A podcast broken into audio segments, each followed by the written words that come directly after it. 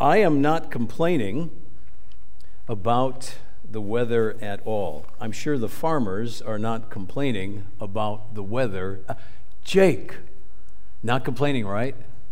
No. I was going to tell you after after the rain we had like last Saturday night, did you guys see the corn? You could watch the corn grow, right? It just like shot up.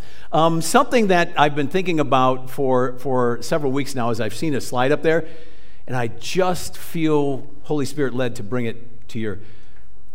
This is going to take us back a little bit. I just telling Steve. Uh, the slide up there with VBS, be honest now, those of you who may have a little age on you, and I'm not looking at anybody specifically. When you read, when you read the little spin the spinner, what came to mind? Anything? No, nothing? Twister? No? Spin the, nobody. Yes? Am I the only one? Okay, thank Ben. Yeah, spin the spinner. Spin the spinner, da da da. Twister ties you up in a knot. Yeah, twist. No, nothing. Am I okay? All right. Well, follow me. Don't follow me. Follow me, the story of discipleship. So, um, we're going to talk about uh, John today, the disciple, later the apostle John. I've, I've titled this uh, John the Truth in Love Disciple. The Truth in Love Disciple. Hopefully, that becomes clear as we walk through it. Um, about 15 years ago now, very close to it. I had a, uh, what I can best describe as a truth in love, it was necessary, a truth in love conversation with my then 19 year old son, Braxton. Uh, Braxton had graduated from high school. He was still living at, at, at home with us. And he had tried the community college scene for a semester, fall after after graduating from high school. But dad, that's that's not for me. I'm like, cool, cool. So uh, a job, right? And so he was working at Subway. He was working at Subway for a while, uh, but um, he left that job, quit that job. Dad, it's not for me. You see a pattern emerging here. And uh, I said, okay, so um, you're still living at home, and that's going to mean, Braxton, that you know you're going to there's there's there's a responsibility here, and that's going to mean at least among other things, work. You're going to have to find a job. So, uh, gave him a deadline, plenty of time, I assure you. Gave Braxton a deadline to find another job, to to to find work. And uh, it wasn't as if I set the deadline and didn't say anything else about it, right? It's Braxton, just want to remind you, date's coming up. Braxton, just want to remind you. Braxton, just want to remind you, you know? And the deadline came and passed. And I had to have a, uh, what uh, hurt my heart, but a very necessary conversation with my son. And I'll never forget it. It was at the front door of our house and uh, I had the conversation with him. I said, Braxton, now I'm going to share this with you, and you may, you, you did not say that. Yes, I did. And let me, so let me finish the story. I said, Braxton, you have 48 hours to pack and move out. And I'll never forget his tears, like he just broke down, 19 year old young man, just broke down and cried and if you care at all about people, right? And and a truth in love conversation is needed, like that messes with you, right? Like it hurts your heart to, to have those kinds of conversations, but you know it and I know it. They are so necessary. Interestingly enough, here's kind of the rest of the story. Interestingly enough, Braxton found a job the next day. and he has not been without a job since. In fact, the positions he's held, Um, uh, he has a strong work ethic, high integrity, and his bosses appreciate him, praise him, laud him, all that kind of good stuff. But even 14, almost 15 years later, I wonder would that be the case if I did not have that truth in love conversation with my son? I wasn't looking forward to the conversation but I knew it was a necessary conversation. The disciple, later the Apostle John, had a little bit to learn about this concept of truth in love. Now, if we're honest with ourselves, we tend to lean toward one side or the other. Some of us uh, tend to lean toward the truth side. Some of us tend to lean toward the uh, love side. I want to I want to put this in place on the front end. Truth and love are not mutually exclusive. They are certainly not mutually exclusive in God's economy, in God's way of doing things. They actually dovetail together quite nicely.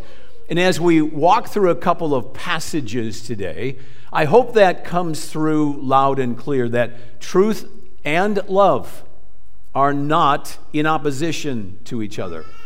Those of you who are parents, you get this, right? Those of you who are a little older as sons and daughters, you understand that, right? As adults, as adult sons and daughters, most of us can probably look back over our childhood and think of a time or two or 70 where somebody, maybe a parent, maybe a teacher, maybe, maybe somebody we looked up to in our life, had, a, had to have a truth in love conversation with us. We may not have wanted it at the time. We may not have desired it at the time. We may not have liked it at the time. But I'll bet if you'll search your heart of hearts, nine times out of ten, you know what? Not only did I need that conversation, but today I'm thankful for it.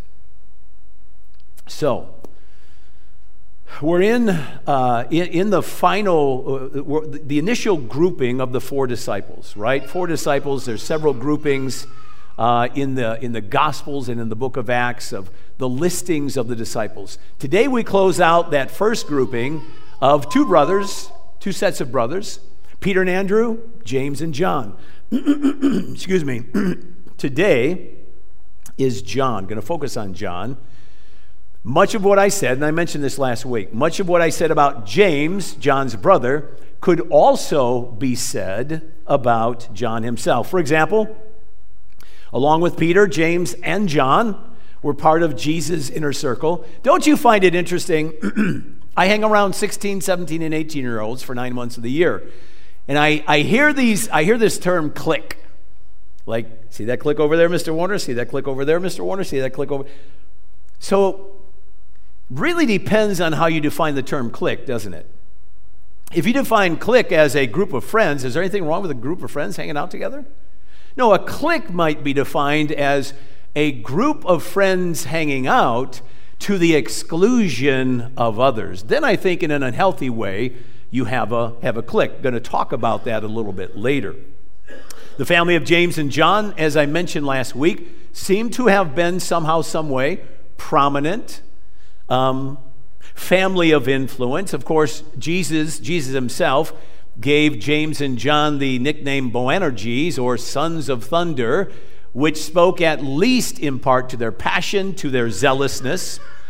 The scene we looked at in Luke 9 last week, where James and John, trying to take a page out of the Old Testament prophet Elijah, Jesus is heading to Jerusalem, right? North to south, heading, set his face. He's going. Nothing's going to stop him. Needs to pass through Samaria, sends some people ahead, uh, ahead to a Samaritan town.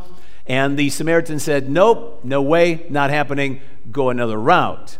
James and John get wind of this, and in the spirit of Elijah, or so they thought, Lord, should we smoke them? Should we call fire down from heaven and let them have it? Talked about that last week. John was part of that. Uh, also, last week in Matthew 20, James, John, and their mother Salome, uh, where she pleads. Uh, so, Jesus, this kingdom thing, it sure would be nice if John could be on one side and James could be on the other side. So, that whole conversation. And additionally and finally, uh, John was actually, we learn in John's gospel, John was actually uh, a follower of John the Baptist before he became a follower of Jesus. So, James and John together, here are some unique characteristics about John himself. it's generally agreed that the Apostle John penned five books in the New Testament the Gospel of John, 1st, 2nd, and 3rd John. We're going to look at 2nd John today, as well as the book of Revelation. And let me insert this editorial comment because it's pet peeve number 73 for me. It is the book of Revelation, not Revelations.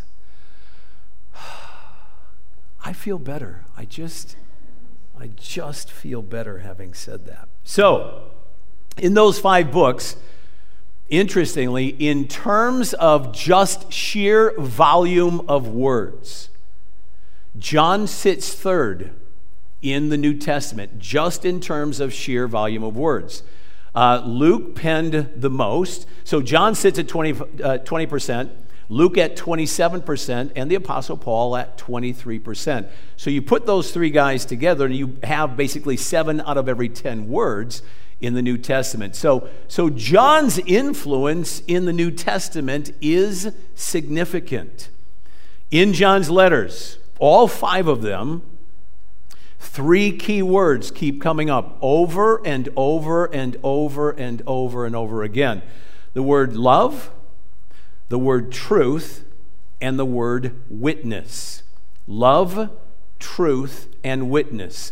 Love, John uses this word more than 80 times in his writings. In fact, no other, including Paul, no other New Testament writer wrote as much on the, uh, on the content, on the subject of love, as did John. Second word, truth.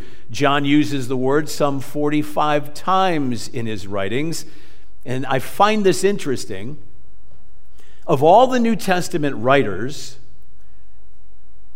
John is, John is the most. Anybody here, like, when you think about life, not a lot of gray areas for you. It's pretty black and white. Anybody, can I see your hands? It's like that's you. Pretty black and white. Because that tends to be me. I'm pretty black and white. You would get along pretty well with John because John was a pretty black and white, this is it, this is the way it works. Uh, he, he dealt in absolutes, he dealt in certainties, little room for gray. Third word, witness.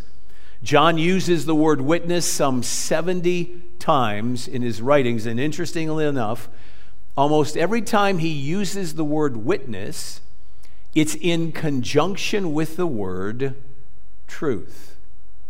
So all three of those words just shout out something to us about John, post Pentecost, mature John, regarding who he was, how he saw life, how he followed Jesus truth, love, and witness.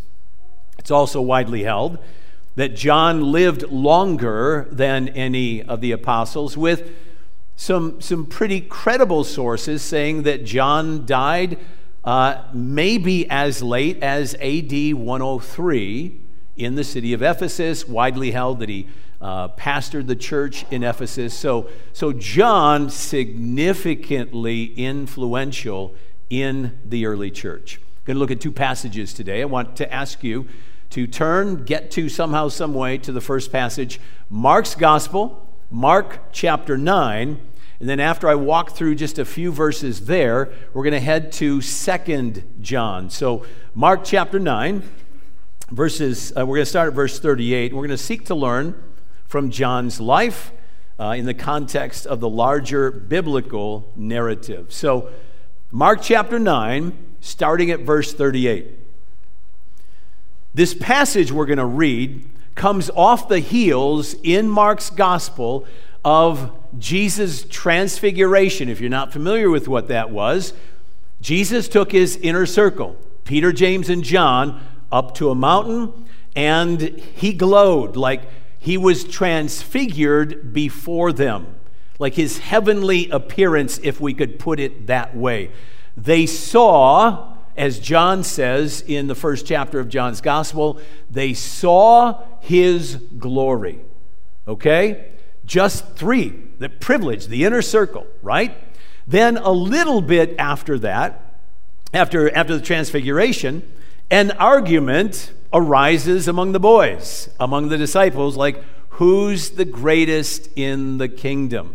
So they had been with Jesus at this point, Mark chapter 9, two, two and a half years ish. So we might say that they have been with Jesus long enough to know better.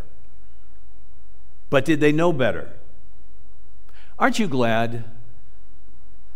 Aren't you glad that we are not like the disciples? Aren't you glad that when we learn something from Jesus the first time, he never has to repeat himself? We never have to relearn that lesson. Aren't we special? Okay. Mark chapter 9, verse 38. John said to him, Teacher, we saw. Now, I'm singling out John here, but John is, because he's the one speaking, but he's kind of speaking on behalf of the other 11, but we're going to single out John here. John said to him, Teacher, we saw, man, this is tribalism at its best. If you're familiar with the term, I'm going to talk a little about tribalism. Teacher, we saw someone driving out demons in your name and we tried to stop him because he wasn't following us, because he wasn't with us, because he wasn't part of our tribe. Don't stop him, said Jesus, because there is no one who will perform a miracle in my name who can soon afterwards speak evil of me. For whoever is not against us is for us. Such important words from Jesus in our day and age. John, who definitely at this point in his life leaned strongly on the side of truth, said, Lord, um, they're not they're not part of us.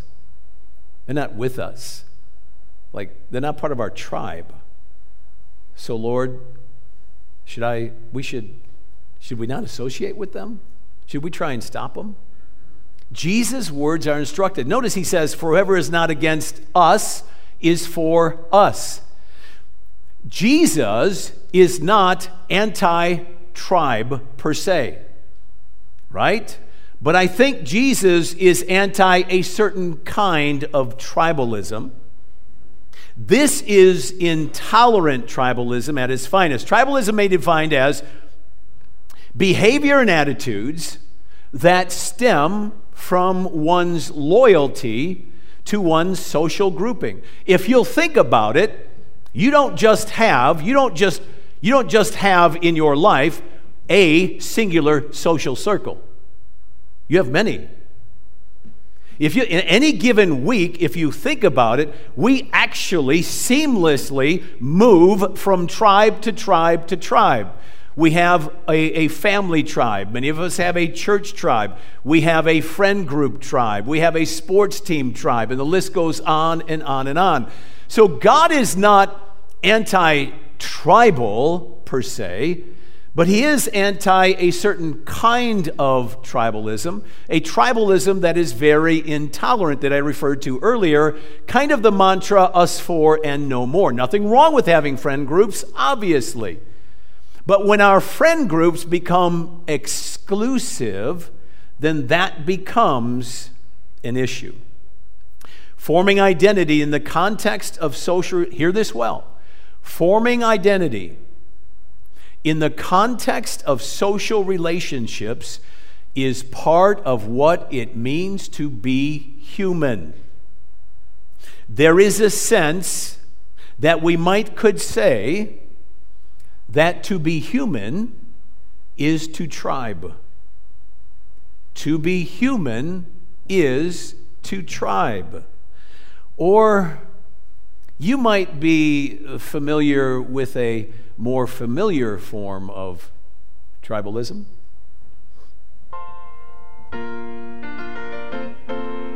Making your way in the world today takes everything you've got. Taking a break from all your worries sure would help a lot. Wouldn't you like to get away? If you know it, sing it. Sometimes you wanna go where everybody knows your name. And they're always glad you came. It's bringing back any memories. You wanna be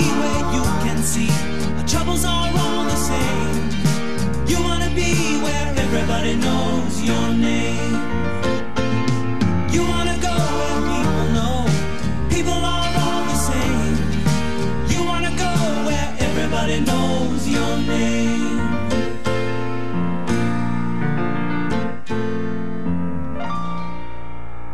Cheers was performed before a live studio audience. There is something about that that resonates with us, isn't there? Check out the lyrics to the chorus. Sometimes you want to go, right? Like where you're wanted, where everybody knows your name and they're always glad you came. You want to be where you can see, like, I'm not in this alone. Our troubles are all the same. You want to be where everybody knows your name. I think that is that right there is inherent in what it means to be human. We all seek out tribes. We all seek out meaning and purpose in our social interactions. As I said earlier, I think to be human is to tribe.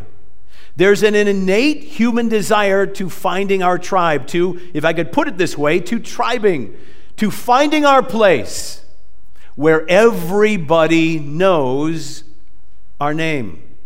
Whether it's finding your crew in middle school, pledging a fraternity or sorority in college, joining a CrossFit gym, political affiliation, sports teams, religious denominations, ethnicity, etc., etc., etc.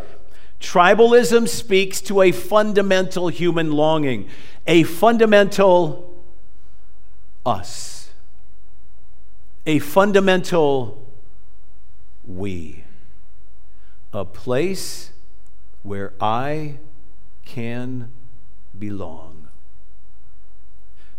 a place that's bigger than me.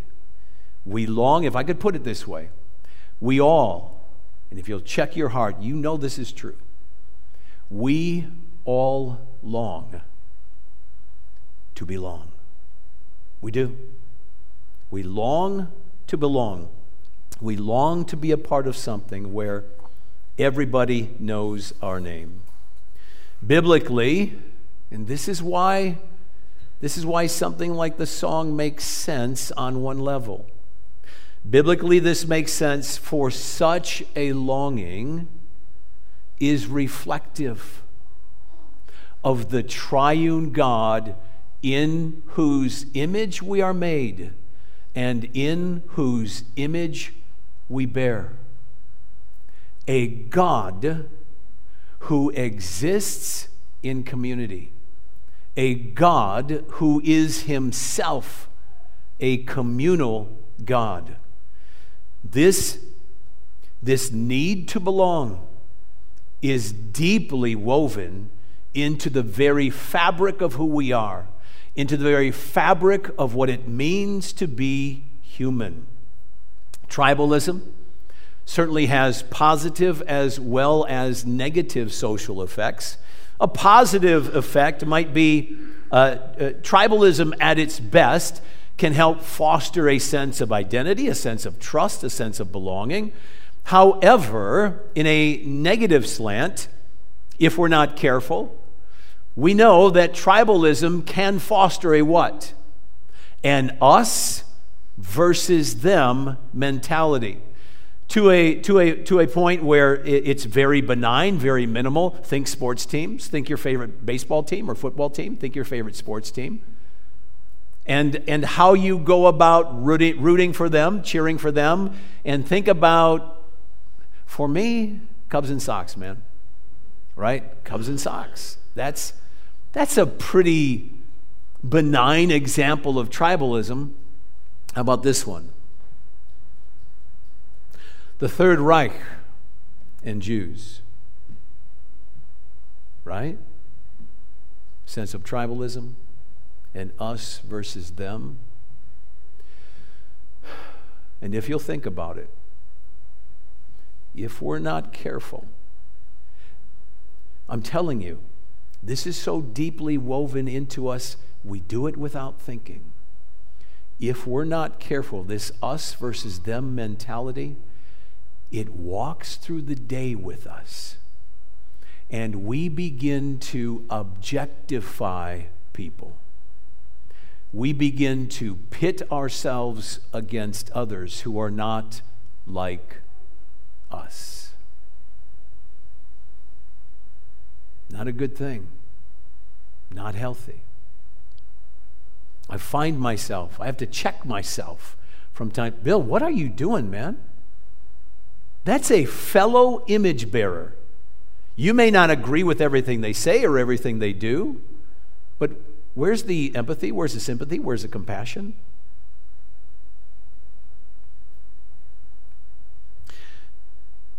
We will go to great lengths to see that this deep seated need to belong is met. In fact, I suggest to you that we cannot not see that this need is met to fit in, to tribe, to reflect the community within the triune God whose image we bear is met. Unfortunately, we can, not always, but sometimes we do. We can seek to have that need met in unhealthy ways. In other words, that sense of identity and trust could be misplaced, unhealthily misplaced. For example, we just came out of the month of June, a month that has, in recent years, relatively recently, been designated Pride Month in recognition and celebration of the LGBTQ community. Listen well. The worldview behind Pride Month depends on a certain vision, a certain worldview, if you will, of what it means to be human. In part, it's about a vision of belonging.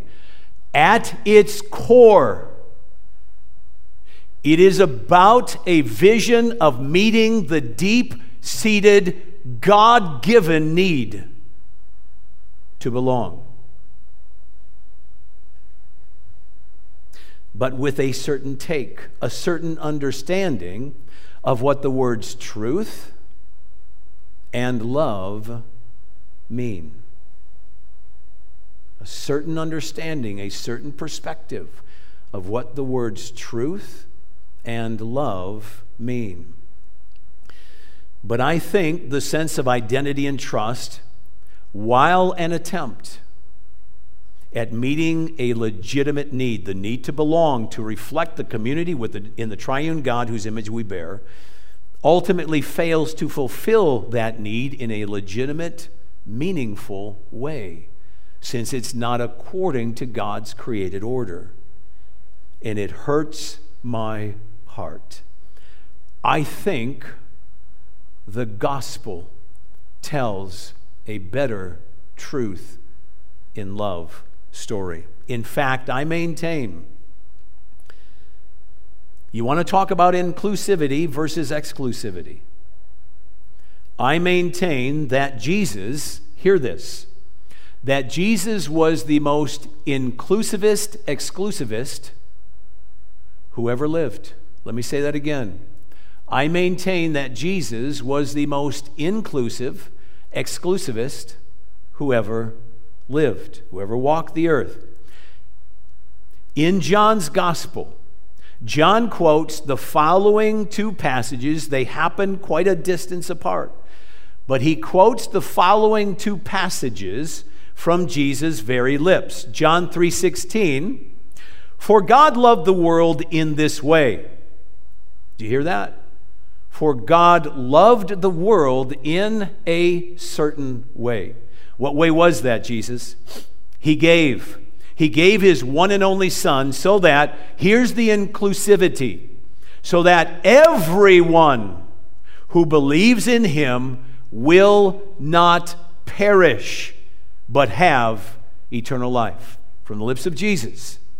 A little bit later in Jesus' life, John chapter 14, verse 6, Jesus told him, speaking to Thomas, Thomas or Philip, I am the way, the truth, and the life. Nobody, but nobody, but nobody comes to the Father except through me. There's the exclusive part. What a perfect, perfect merging of love and truth. My son, Braxton, needed to hear a merging of love and truth, ultimately for his benefit, and ultimately it benefited him. Not only do we need to hear truth in love ourselves, we also need to be dispensers of truth in love. Hello, the world is perishing around us for want of Christians who will have the courage to speak the truth in love. Need them both. The end of the, the end of my sermon, just a little bit, I'm trying to help you understand what truth without love looks like and what love without truth looks like. We need them both. Truth in the context of love. John did not have it there. Later he would. John displayed a very intolerant tribalism. Later, he is going to model Jesus' life by being an inclusive exclusivist. Interestingly enough, don't tell me, do not tell me that God doesn't have a sense of humor. In fact, side note, one of the things, like when I meet Jesus, wouldn't you like to? Kids, little kids like to hang around Jesus, right? When he walked the earth, true. What? Kids don't like to hang around a board, do they? What was it about? I want to hear Jesus laugh. Right? What does Jesus laugh sound like? So don't tell me God doesn't have a sense of humor. Because John, the intolerant truth without love tribalist, in what is the last biblical report of him, in action in Acts chapter 8, outside of his letters, he and Peter, wait, wait for it. Are you ready for this? He and Peter are sent, they're commissioned to Samaria. Unbelievable. When the apostles who were at Jerusalem heard that Samaria, think about it. If you've been here for a while, Jesus, on the front end of his ministry, had to travel through uh, Samaria with the boys. On the back end of his ministry, talked about it last week, had to travel through Samaria. This is not, this is not a win for the boys. This is not, traveling through Samaria was not a win for the disciples. And here we are. John, the mature and maturing apostle, is sent to Samaria. Guess who lives in Samaria? Samaria yeah. Had received the word of God, they sent Peter and John to them. After they went down there, they I wonder what was running through John's mind.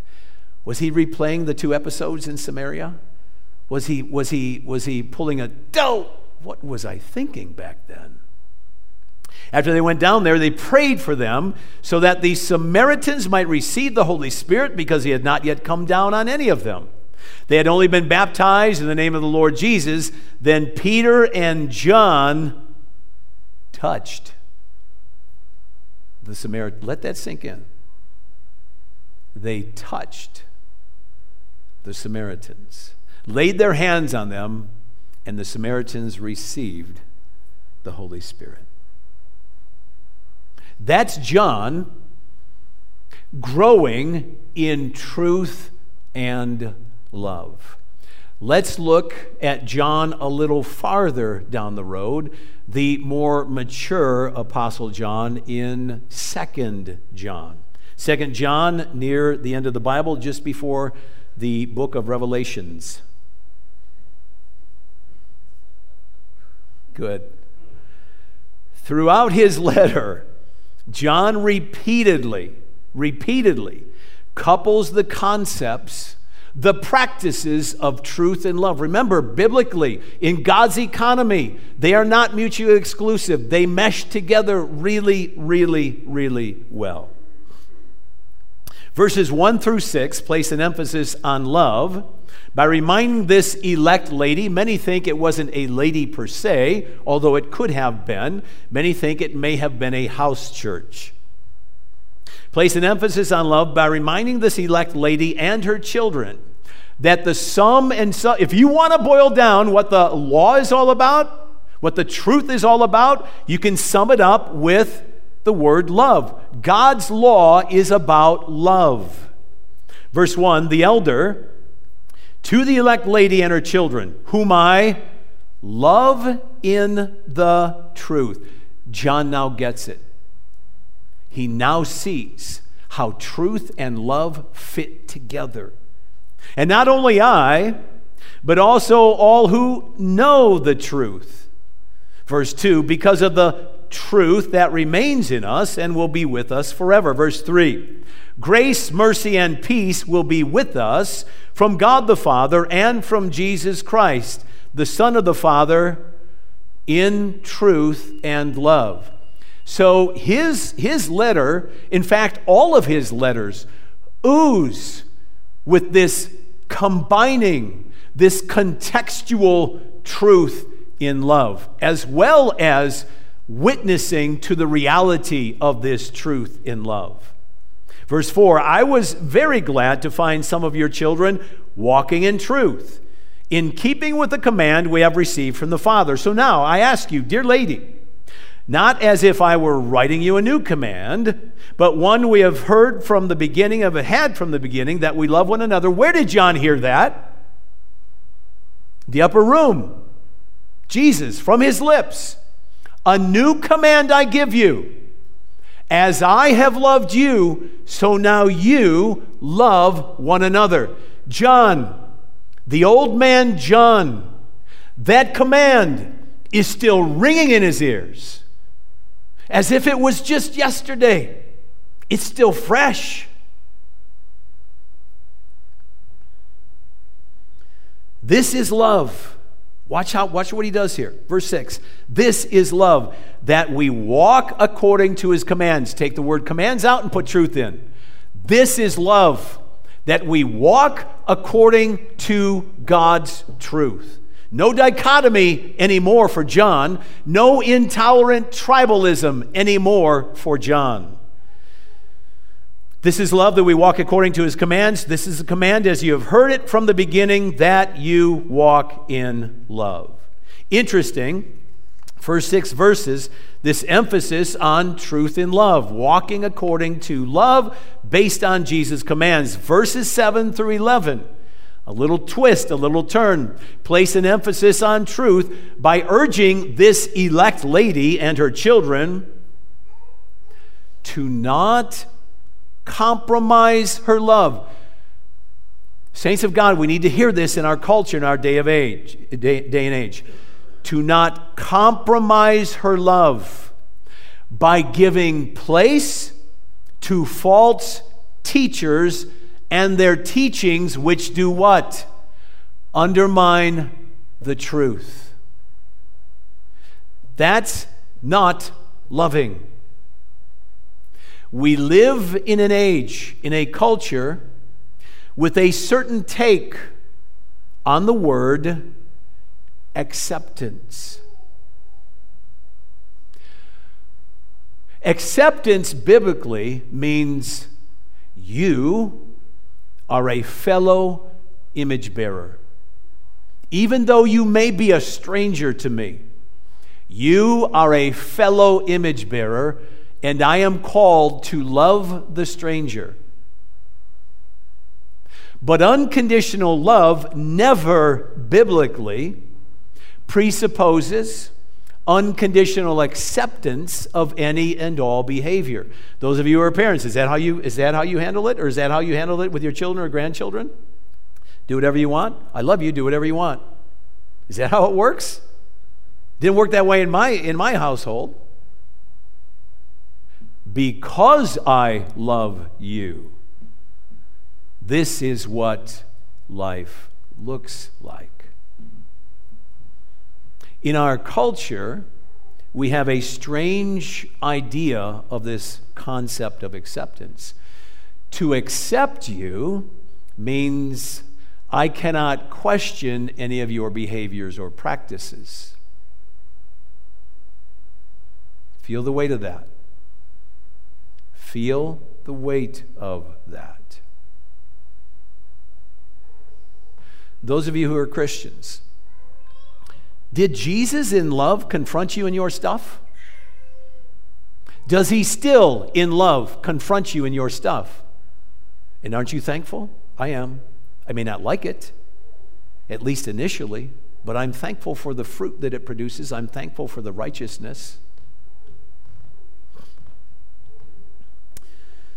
Verse 7 Many deceivers have gone out into the world. They do not confess the coming of Jesus Christ in the flesh. This is the deceiver and the antichrist. Watch yourselves. John is speaking this from a heart of love. He is speaking this truth from a heart of love. Watch yourselves so that you don't lose what we have worked for, but that you may receive a full reward. Anyone who does not remain in Christ's teaching, but goes beyond it, does not have God. The one who remains in that teaching, this one has both the Father and the Son. If anyone comes to you and does not bring this teaching, hear this well, child of God. Do not receive them. We might say in our, do not receive them into your home. We might say in our day and age, be careful who you fellowship with. I am not saying totally withdraw from the world. you can't be salt and light and totally withdraw from the world. I am saying it is be careful who you allow the most weight the most influence in your life. Be salt and light. Rub shoulders with lost people. Absolutely. Biblical command but don't buy into their teaching and do not greet him for the one who greets him shares in his evil works. Tell you what, you can't get much more truth than what John just laid down there. But it was coming from a pastor's heart, it was coming from a place of love. Can, can you do, does that work? It does. That's how God works we suffer from a misguided form of acceptance in our culture, a misguided vision of belonging, of what the words truth and love really mean. I want to close by, by putting a fascinating quote before you from Timothy Keller. Timothy Keller passed away a few months ago, a very influential pastor and author. I think he has a great take on this relationship of truth and love. Love without truth is sentimentality. It affirms, it, it, supports and affirms us, but keeps us in denial of our flaws, about our flaws. Um, confession I am a flawed human being. I still wrestle with stuff. I'm a new creature in Christ. I'm a new creation in Christ, but I'm still in process. How about you? I have blind spots in my life. And I need you. And I'm depending on you to, at appropriate times, help me to see them. Fair? Is that not part of what it means to be a part of the body of Christ? To be in koinonia, to be in fellowship, to be in friendship? That we give one another permission because we don't have it all together. That we give one another permission to speak truth in the context of love into our lives. Truth without love is harshness. It gives us information, and this is where too many Christians land. It gives us information, but in such a way that we cannot really hear it. It cannot really be heard. If I could put it this way the message we convey to people is not just in words, it is also in tone, it is also in body language. When we feel the need to speak the truth to someone, what does our tone, what does our body language reveal about how we see this fellow image bearer? God saving love in Christ, however, is marked by both radical truthfulness about who we are and yet also radical, unconditional commitment to us. They fit together really, really well. They do in the gospel. The merciful commitment strengthens us to see the truth about ourselves, causing us or leading us to do what? To repent. The Bible says it is the goodness of God that leads us to repentance. The conviction and repentance moves us to cling to and rest in God's mercy and grace.